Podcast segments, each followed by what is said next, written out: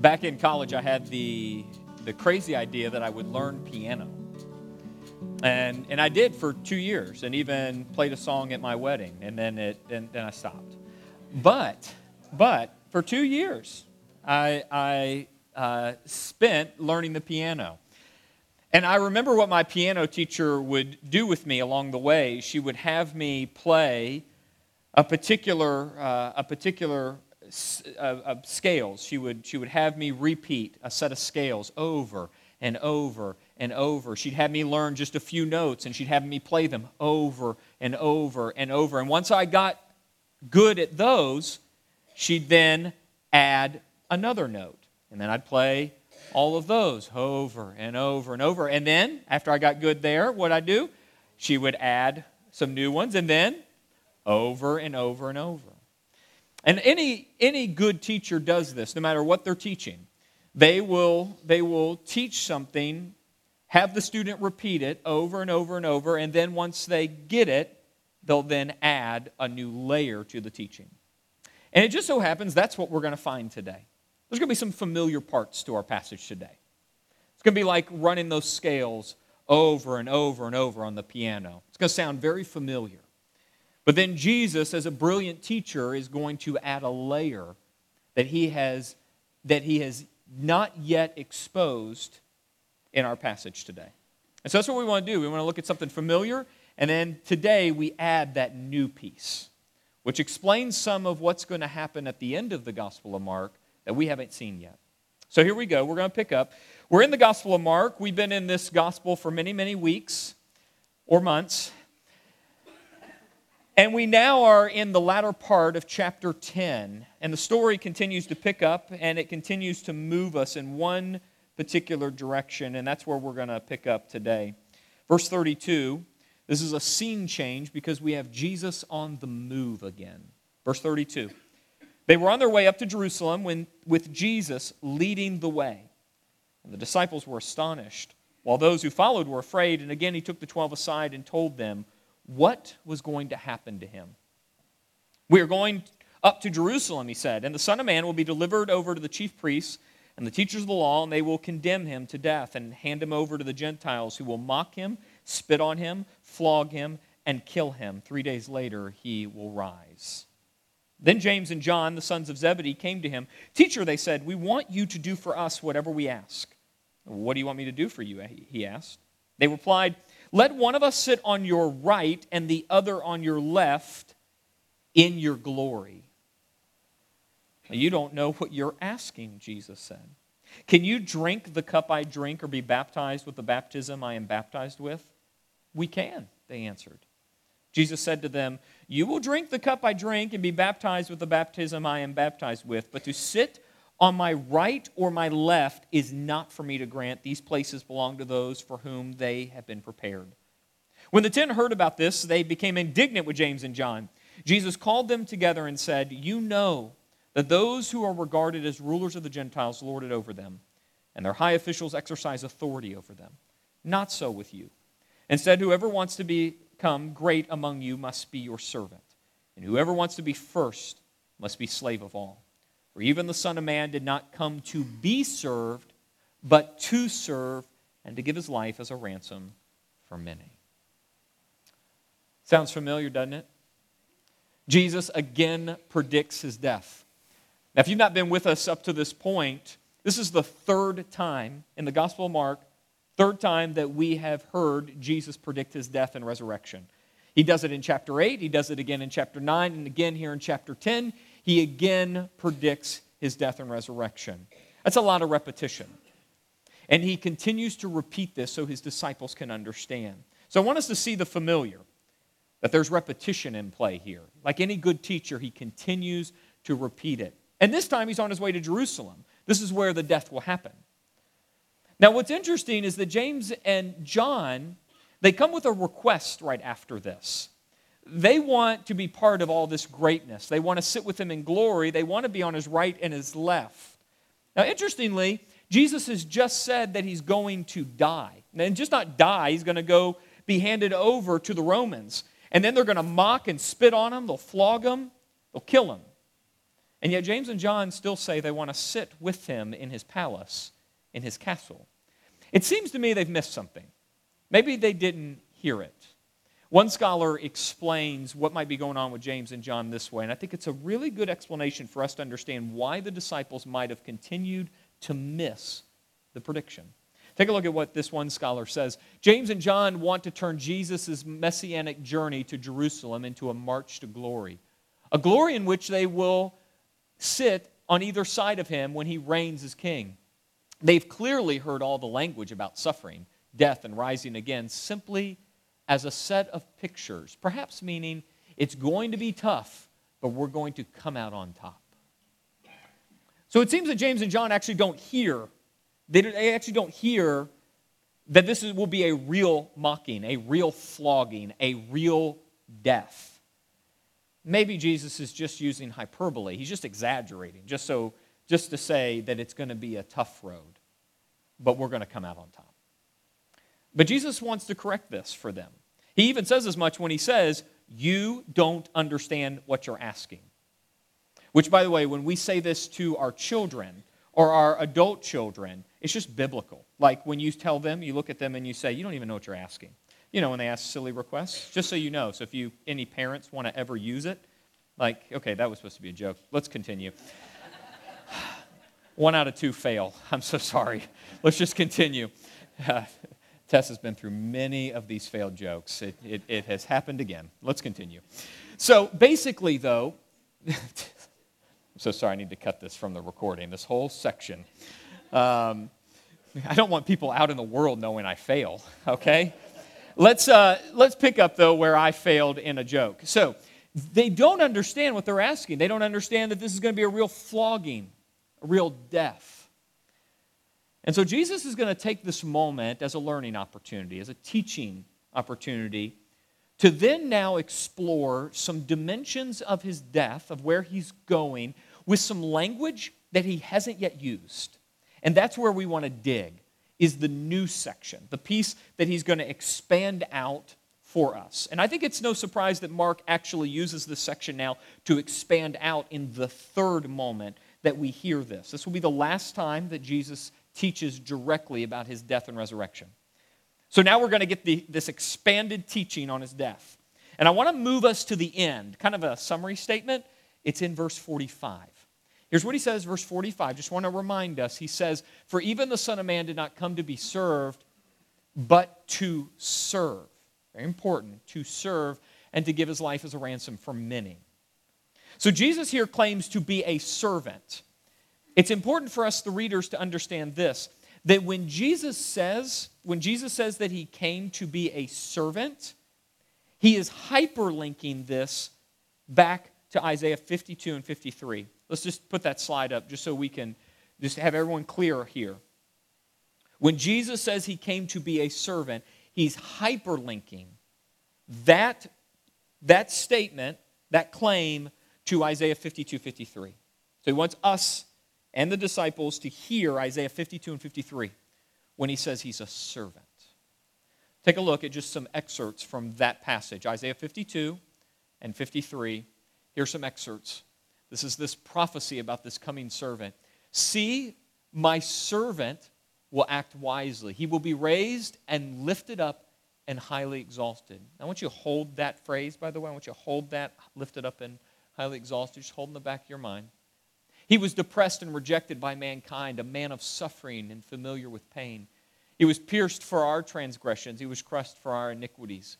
The punishment that brought us peace was on him, and by his wounds we were healed. Yet it was the Lord's will to crush him, cause him to suffer.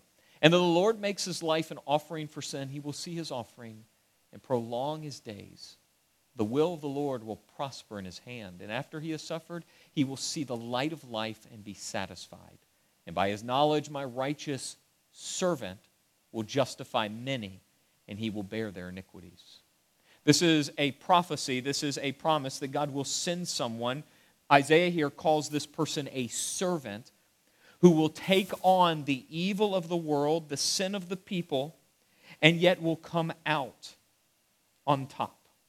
And Isaiah actually says, I'm glad we leave this slide up, he actually pro- uh, predicts here the resurrection with this phrase, He will see the light of life and be satisfied. Isaiah saw someone who would come and suffer on behalf of the people and yet come out on top. Now, this, this has inside of it a rich language of suffering. See, all the different ways here in this passage that we see suffering described. We see things like crushed, bearing iniquities, being punished. And what it tells us is that the way to life will not be some upward climb through the rungs of political power, it will actually move through the valley of suffering. Now, we've had a slide that we've put up regularly to picture this, to like imagine this journey. Let's put that one up. The path to king for Jesus, again, wasn't some upward walk through the halls of political power to a throne. It was through a valley of suffering, through a Roman cross, and that would be his coronation. That would be his victory. And so James and John are really having a hard time understanding this. We know the disciples are having a hard time understanding this. So, why in the world walk through a valley of suffering? Why was that needed? Why not just march through the halls of political power, take your throne, and then remove the Roman oppressor? Like, why not use some military power? Why not drop some bombs? Well, one scholar says it this way. I think this is really important for us to get. He says it this way God would send a son of Eve, this would be Jesus, to conquer evil by allowing evil to conquer him, and then overcoming its power of death by his love and eternal life. It's really important. I, have underlined here, I want to emphasize what this one scholar says allowing evil to conquer him. Another way of saying that is that allowing evil to do its worst. So, you know what happens when the sin of the world, like all your rebellion, all of all of your wrong decisions, all of mine, and the literal evil. I mean, this think maybe demonic powers here. All the evil powers of the world descend on one person and destroy that person, and then they win. Well, that person's like Superman. Like nothing can touch that person now. But it's it's the evil doing its worst. It's the sin of the world being placed on a person. It's, it's, it's when, it, when it conquers the person, that's the piece that has to happen. Evil has to be allowed to run its course and then be shown up for being weak. That's what needs to happen. But for that to happen means that someone's got to walk that journey and let evil do its worst. Someone's got to walk that journey so that evil can be beat and that's going to be Jesus. And so, what Jesus is going to do in this expanded teaching is he's going to take the language of being a servant, a suffering servant, and he's now going to put some other words around it to describe what he's about to experience. He's going to describe this valley of suffering, this allowing evil to do its worst, allowing evil to conquer him. So he's going to use a couple, couple words here. He uses baptism and he uses this cup, the, this cup he will drink. So let's just remind ourselves of what he says to James and John. He says this Can you drink the cup I drink or be baptized with the baptism I'm baptized with? And so let's just take both those words and just see how important they are to describe what Jesus is going to experience. So, this word baptism here is this idea of an immersion. So, it's not like just dipping your toe in evil or just dipping your toe into suffering. It's a complete immersion. It's allowing evil to conquer him. That's the language here. Interestingly, in the Gospel of Luke, where we have a lot of Jesus' teachings also recorded, one time when he taught he was going to the cross, right after he taught that, you know what he said? He said this Luke chapter 12, verse 50. He said, I have a terrible baptism of suffering ahead of me, and I am under a heavy burden until it's accomplished.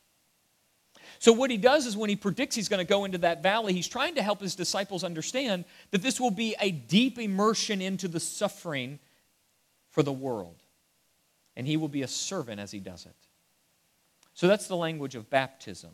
And that's the way you get forgiveness of sins, is you get someone else that walks down that valley, wins the battle, and then tells everyone else they can participate now in the victory. But it's an immersion into suffering. So, this like weird language of a baptism, that's what Jesus is doing here. Then he also uses this language of a cup, like he's going to drink a cup. He says, you, Can you drink the cup I'm going to drink? Now, what in the world is he talking about? Like, I mean, what, what is he doing? Like, is, he, is it just any, any, any old cup? Is it just a cup of water? Like, what is this cup he's talking about? Here again, Jesus is hyperlinking to the Old Testament. He's using an image that draws from an Old Testament prophecy about judgment. Take a look at this. I want you to look at this prophecy out of Jeremiah. This is an uncomfortable one, so uh, we're just going to read through it. We need to accept this is in Scripture, but this is a tough one. Jeremiah chapter 25, 15 through 16. This is a prophecy against the evil of the people of God.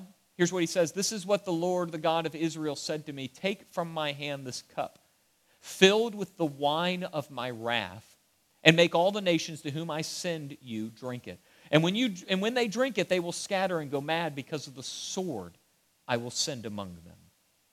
This cup is a cup of God's wrath. Now, we need to be very careful here. This is not a God who is petty. The God of Israel is not fickle. Like, he's not arbitrary. He's not just passing out judgment at, at will, just however he feels on a particular morning. He's not like the Greek or the Roman gods that you could never predict. This is literally a people who have chose to rebel and therefore they're being punished. So this is not fickle.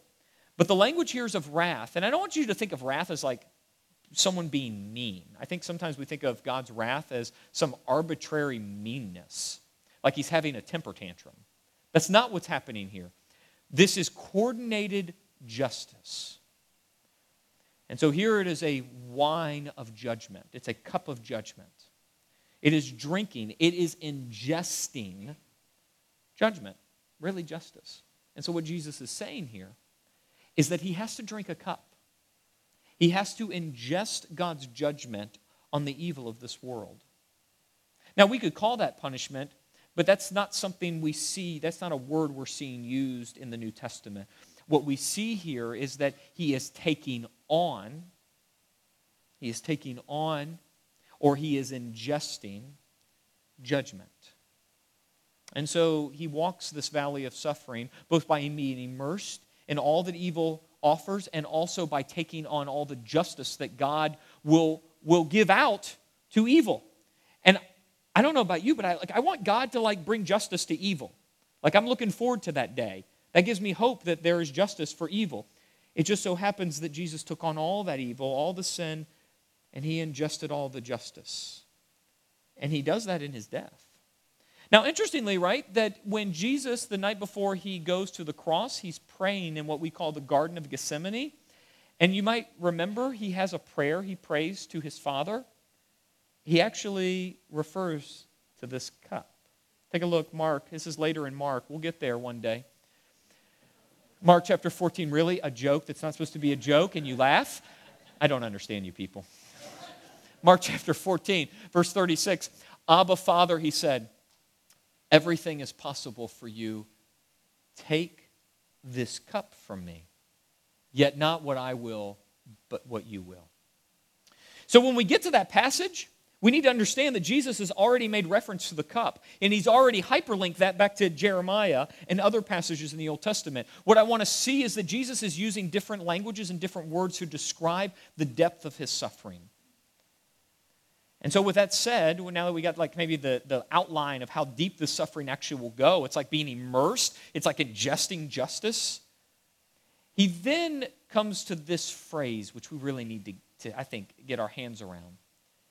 This, this glory, this glory that he talks about. Remember that James and John said that they want to sit with him in his glory? Now, typically, when I think of someone being in their glory, I'm thinking about them being on a throne. I'm thinking about them being full of fame. They're being in the limelight. Like, that's what I'm thinking. And so, James and John are thinking that. Hey, we want to sit with you in your glory. Like, when you're on your throne, when we're kicking back and everything's okay, we want to be on your right and your left in your glory. And Jesus says, You don't even know what you're asking. It's actually not mine to give you to sit on my right and my left in my glory. Well, if Jesus has already put some words like baptism and the cup and this word servant, which hyperlinks to the suffering servant in Isaiah, if all of that refers to suffering, then this in glory part has to then have a link to the suffering not to a posh throne room in some palace. I'm going to say it this way. Let me just say it in a summary. Jesus' glory would be revealed in his baptism of suffering and in drinking the cup of judgment, which happened when he was lifted up on the cross. Okay, I feel like I've already been a little nerdy this morning. We've got a lot of content I'm throwing at you. I just want to go one step further, get a little more nerdy. So, if you remember in Isaiah, the first part of Isaiah 52, that prophecy says that I'm going to send my servant, he will be lifted up and highly exalted. That's the, that's the wording. Now, typically we think of someone being lifted up as exalted, that those are really the two, two of the same things. That's like being inaugurated, that's being coronated, that's being made king. So that's when all the fame is coming to you when you're lifted up. The word there, so the Old Testament was actually translated into Greek, and the Greek word there for lifted up, it's a word Jesus uses. Interestingly, he doesn't use that Greek word to refer to a coronation in a castle or again some fancy throne room in Jerusalem. He uses that Greek word, lifted up, to refer to the cross. So interesting. Want you to look at two places in the Gospel of John where Jesus is most clear about this. Take a look. John 8 28. So Jesus said, When you have lifted up the Son of Man, then you will know that I am He and that I do nothing on my own but speak just what the Father has taught me. When Jesus says here, lifted up, he's referring to being put up on the cross, not lifted up in a throne room in a palace in Jerusalem. He makes it even more clear, if we're not clear yet, John 12, 30 through 30, 31 through 33. He says, Now is the time for judgment on this world. Now the prince of this world will be driven out. That's Satan, by the way. And I, whom uh, and I, when I am lifted up from the earth, will draw all people to myself. And then the gospel writer John makes sure we all understand what Jesus was saying. Verse 33. He said this to show the kind of death he was going to die. When Jesus uses that Greek word lifted up, that is pulled right from Isaiah 52, it doesn't mean I'm going to be put up in a fancy throne room in Jerusalem with all the pomp and circumstances of, of, uh, of the political order. He's talking about his death.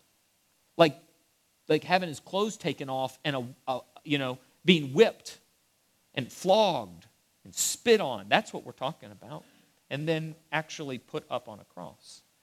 So let's make a summary. Let's just put a, like, summarize this this way. When Jesus was on the cross taking on the sin of evil and evil of the world, his glory was most fully on display. And you know who was seated on his right and his left? In his glory, criminals. I think sometimes when we think of Jesus in his glory, we think of, of light and we think of you know, we carry images of fame and we think of fancy rooms in the White House, maybe, or, you know, castles somewhere in Europe. You want to know what Jesus' glory looked like? Let's just put an image to it. That's, that's when Jesus would be in his glory. It'd be three crosses on a hill. And so when James and John come and say, Hey, I want to be seated on your right and your left in your glory, Jesus saw this image. This is not for him to give. Because it was always determined, it was already determined that the people sitting on his right and his left would be two criminals. They didn't even know what they were asking. That's something. All of that, all of that, all that nerdiness, all that content is right there in that passage. From Jesus using the word servant to using the word baptism to using the image of a cup all the way to talking about being in his glory. All of it is driving to the cross, and it's all backwards. This is not the way we think or operate in our world. Now, what I like about this passage is it gives us some justification for always having some application when we study the Bible.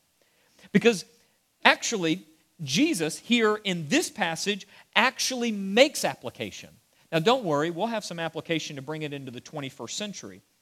But right here in this moment, Jesus brings the expanded teaching, and you know what he does? He actually gives them application in that moment.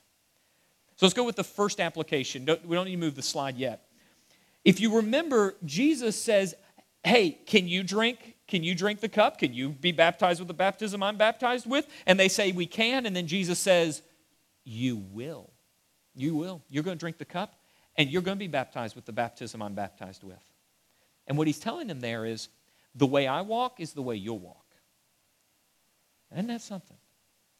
Now, there is another passage where he makes that clear, but just let's realize that in this moment, Jesus makes some application for their life. He takes what they've asked, and then he says, Hey, by the way, this will be your life. And it would be James and John's life. Both of them would suffer greatly for the name of Jesus after Jesus has died and rose from the grave. You know, he does make some application very similar to this back in chapter 8. Let's remember where we were. Check out this application. It's the same thing he's doing in chapter 10. He just makes it more clear here. Again, this is direct application, and this has a little bit to do with us too. Mark 8, 34 through 35. Whoever wants to be my disciple, that's going to include them and you, must deny themselves and take up their cross and follow me. For whoever wants to save their life will lose it, but whoever loses their life for me and for the gospel will save it. Isn't that something? That's completely backwards with the way the world works. The world says if you want if you want if you want happiness, you go get it. You want life, you go get it. You go get yours. And if someone messes with you, you make sure to take care of them. They'll get theirs. You go get what's yours. That's backwards to the kingdom of God. The kingdom of God says if you want life, then you got to give up your life for me, and then you will gain it.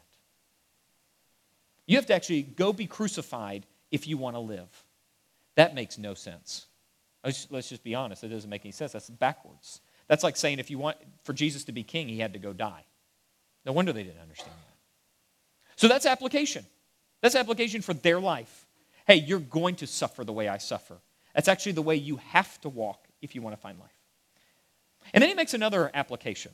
He says, hey, by the way, because of everything I've just taught you about this baptism, this cup, this, this glory, and me being a servant, because of all of that, I want you to be, I want to be very clear. You are not to be like the world. Do, you are not to be like the Gentiles, that is, those who are outside of God's realm. You are not to act like them. Listen what he says. Just, uh, just kind of a refresher here, just so we make sure we understand what Jesus says. Verse 42, 44, chapter 10, Jesus called them together and said, You know that those who are regarded as rulers of the Gentiles lord it over them, and their high officials exercise authority over them. Not so with you. You are not to be like them. Instead, whoever wants to become great among you must be your servant, and whoever wants to be first must be slave of all. So that all that teaching about a baptism and immersion in suffering and drinking the cup of judgment, all this talk about being a suffering servant walking to the cross, all this talk about being in glory, which actually would be the crucifixion, all of that comes down to you being a servant like Jesus was. That's something. Now, the Apostle Paul will take this and he'll put a little modern spin on it for, for the people he was writing to.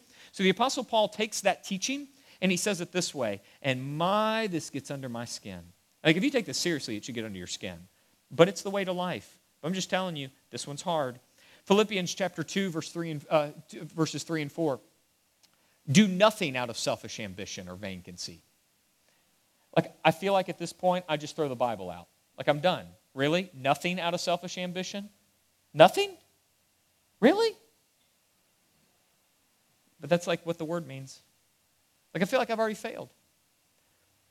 He keeps on, rather, in humility, value others above yourselves, not looking to your own interests, but each of you to the interests of others. You know, you and I have been well trained through commercials, advertisements, all kinds of things to think of who first and foremost? You. You're number one. And yet, here, Paul takes this teaching from Jesus reworks it and says, You think about other people first. Like, I feel like a failure. And, and I am in this. That's why I need God's grace. But what an application. Now, let's take all of that. Let's take all that, even take Jesus' application. I just want to bring it in the 21st century and just do a quick review of some things that we might be able to do. All right, here it is. Here's some application for us to get down into real life. Following the way of the cross involves an intentional, strategic plan to stop some things. Stop some things. Yelling at home when mad, looking at inappropriate images, holding on to bitterness, gossiping about people you don't like. And by the way, I think all those things have some application today. You ever been mad and yelled at home? Yep. Yep. And don't don't give that excuse that you were just trying to get their attention. No, you were like you were like full out angry. Like we might have been reaching rage. That's not a good place for a student of Jesus to be.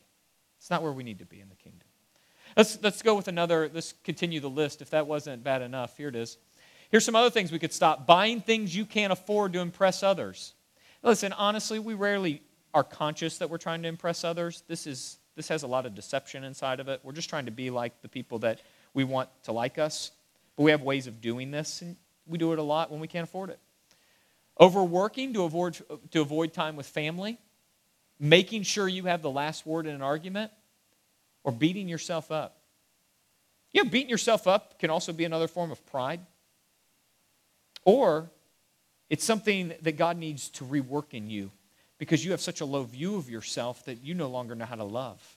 And I'm just telling you, if that one, that one at the bottom of the list, which is a little different than the rest, you are valuable to God. Like, and he actually likes you. I know that I could say he loves you, but that, that gets used a lot. Like, he likes you, like, he'd hang out with you. And so we want to understand that when we beat ourselves up, we're moving in the reverse direction of the kingdom of God. You don't need to beat yourself up. And anything you're carrying with you that, that is full of guilt and shame, that's, that's the grace of Jesus that covers things like that. Now, these are just, we just don't just stop things. There are things we need to start too, right? All right, let's go with this list. So, following the way of the cross involves an intentional strategic plan to start helping those in need without strings attached, forgiving someone who has hurt you. That's not always easy, by the way. Sometimes that's a long journey often. But you, you move in that direction. Being patient with people who annoy you. I just get tired of people talking about being patient with people that are easy to be patient with. You know, people that are easy to get along with, that's fine. That's not the application here. It's the people you don't like and that annoy you. Those are the people that you come up with a plan on how to move in patience with them. Becoming friends. Another thing we can start is becoming friends with someone who isn't like you. And then let's go with this next slide. Another thing we could start doing is praying for our enemies. Can I just say a word here? We're moving into a political season, and one of the things you're going to notice is I'm not going to talk a lot about this it, it, with, any, with any depth or content. What I am going to say is, is no matter if you're on the left or the right, you probably should pray for the person on the other side of the aisle. Because what happens in our political season, particularly a presidential election season, is often what we do is that we demonize the people on the other side. As if, if, if the other side gets elected, then we're doomed. And I want to be very, very clear. And I have the Bible to stand on here. So you can't say anything to me. Well, you can, but I'm just going to tell you it's the Bible. America is not the hope of the world. Do you know that God is also working in China? Do you know that He's working in Saudi Arabia? Do you know He is in parts of Yemen that we don't even know how to pronounce? Do you, know, do you know that God is moving in all of those places? Now, we have a responsibility. We have a responsibility to move with moral fortitude and courage in how we vote and how we engage politically. And I believe God is doing amazing things in America. But we need to be very careful not to demonize a political candidate to make it sound like if they were elected, our life is ruined. Donald Trump will not ruin your life. And you know what? I'm going to go on a limb here and say, Joe Biden, I'm just going to assume he's going to be the candidate. Joe Biden's not going to ruin your life. The kingdom of God will stand It was standing before 1776, and it will be standing if we are if the world is around that long after the fall of the United States. So I want to be very clear. Yes, engage politically. Yes, be fervent, particularly if that's something that interests you. But please, please do not create enemies and have your heart go into hatred for someone you don't even know. Let's pray for our enemies. All right? Now, I'm not going to say a lot on this as we move into the presidential election season, but this is a great place to sit there. Pray for your enemies.